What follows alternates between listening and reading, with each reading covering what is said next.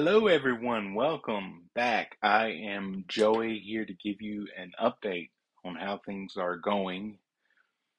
Uh, things have been okay lately, a little rough, um, and deciding to share openly about my weight loss. I'm going to also share about my weight loss struggles, and there have been struggles over the last month or so.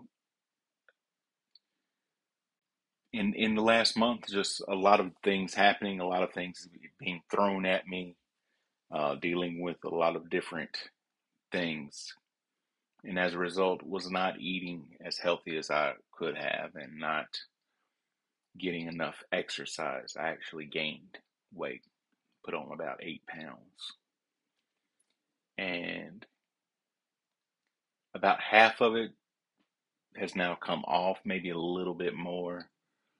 But dealing with that, I have discussed many times that this is a weight loss journey. It's not a destination. And having gastric bypass surgery is not a magic the magic bullet that gets everything done. I still struggle heavily, put weight back on, take weight off, but learning to now live with this new way of eating, which a new way of living. That just because I can't eat as much as I used to, limited in that way, does not mean I can't gain weight. If you put junk in, you get junk. That's just the reality of it. So, had a kind of a sit down, come to Jesus moment with myself that says, "You you've come this far. Don't come this far just to stop, but also don't beat yourself up because you've had a rough few days and you're not seeing what you need to see on the scale." and having to remind myself, give myself some of that grace I talk about all the time. Um, but knowing that with the grace that I give myself, that it's okay to have bad days. You don't get to be almost 400 pounds, which is what I was at my heaviest overnight. So you should not expect it to come off overnight.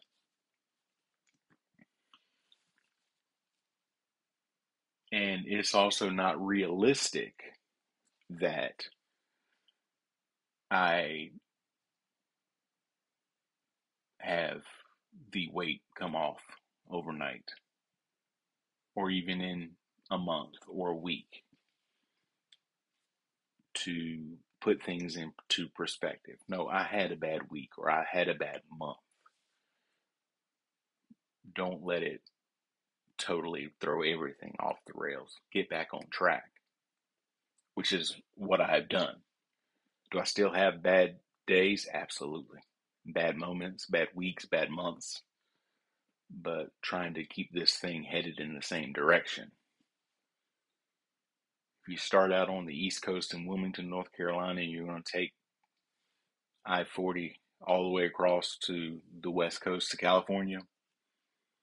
If you wake up and all of a sudden, for some reason, you're in New York, still head towards California. Just may take longer. You just have to take and get back on track, but still head west.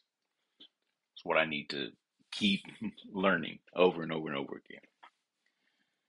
So that is what's been happening with that.